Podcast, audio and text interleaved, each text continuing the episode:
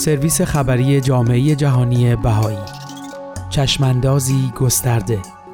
فیلم جدید تلاش های بهاییان برای تحول اجتماعی را بررسی می کند. ده اردیبهشت 1402 مرکز جهانی بهایی. چشماندازی گسترده فیلمی به سفارش بیت اعظم اوایل امروز در سیزدهمین کانونشن بین‌المللی بهایی به نمایش درآمد. این فیلم تلاش ها را در چهار منطقه از جهان نشان می دهد که در آن مردم، جوامع و مؤسسات با هم کوشش می کنند تا قوه تحول بخش آموزه های بهایی را به سمت تغییر اجتماعی هدایت کنند.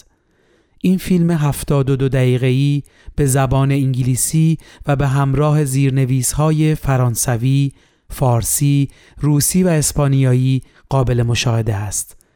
نسخه دوبله فیلم به زبان عربی نیز موجود است.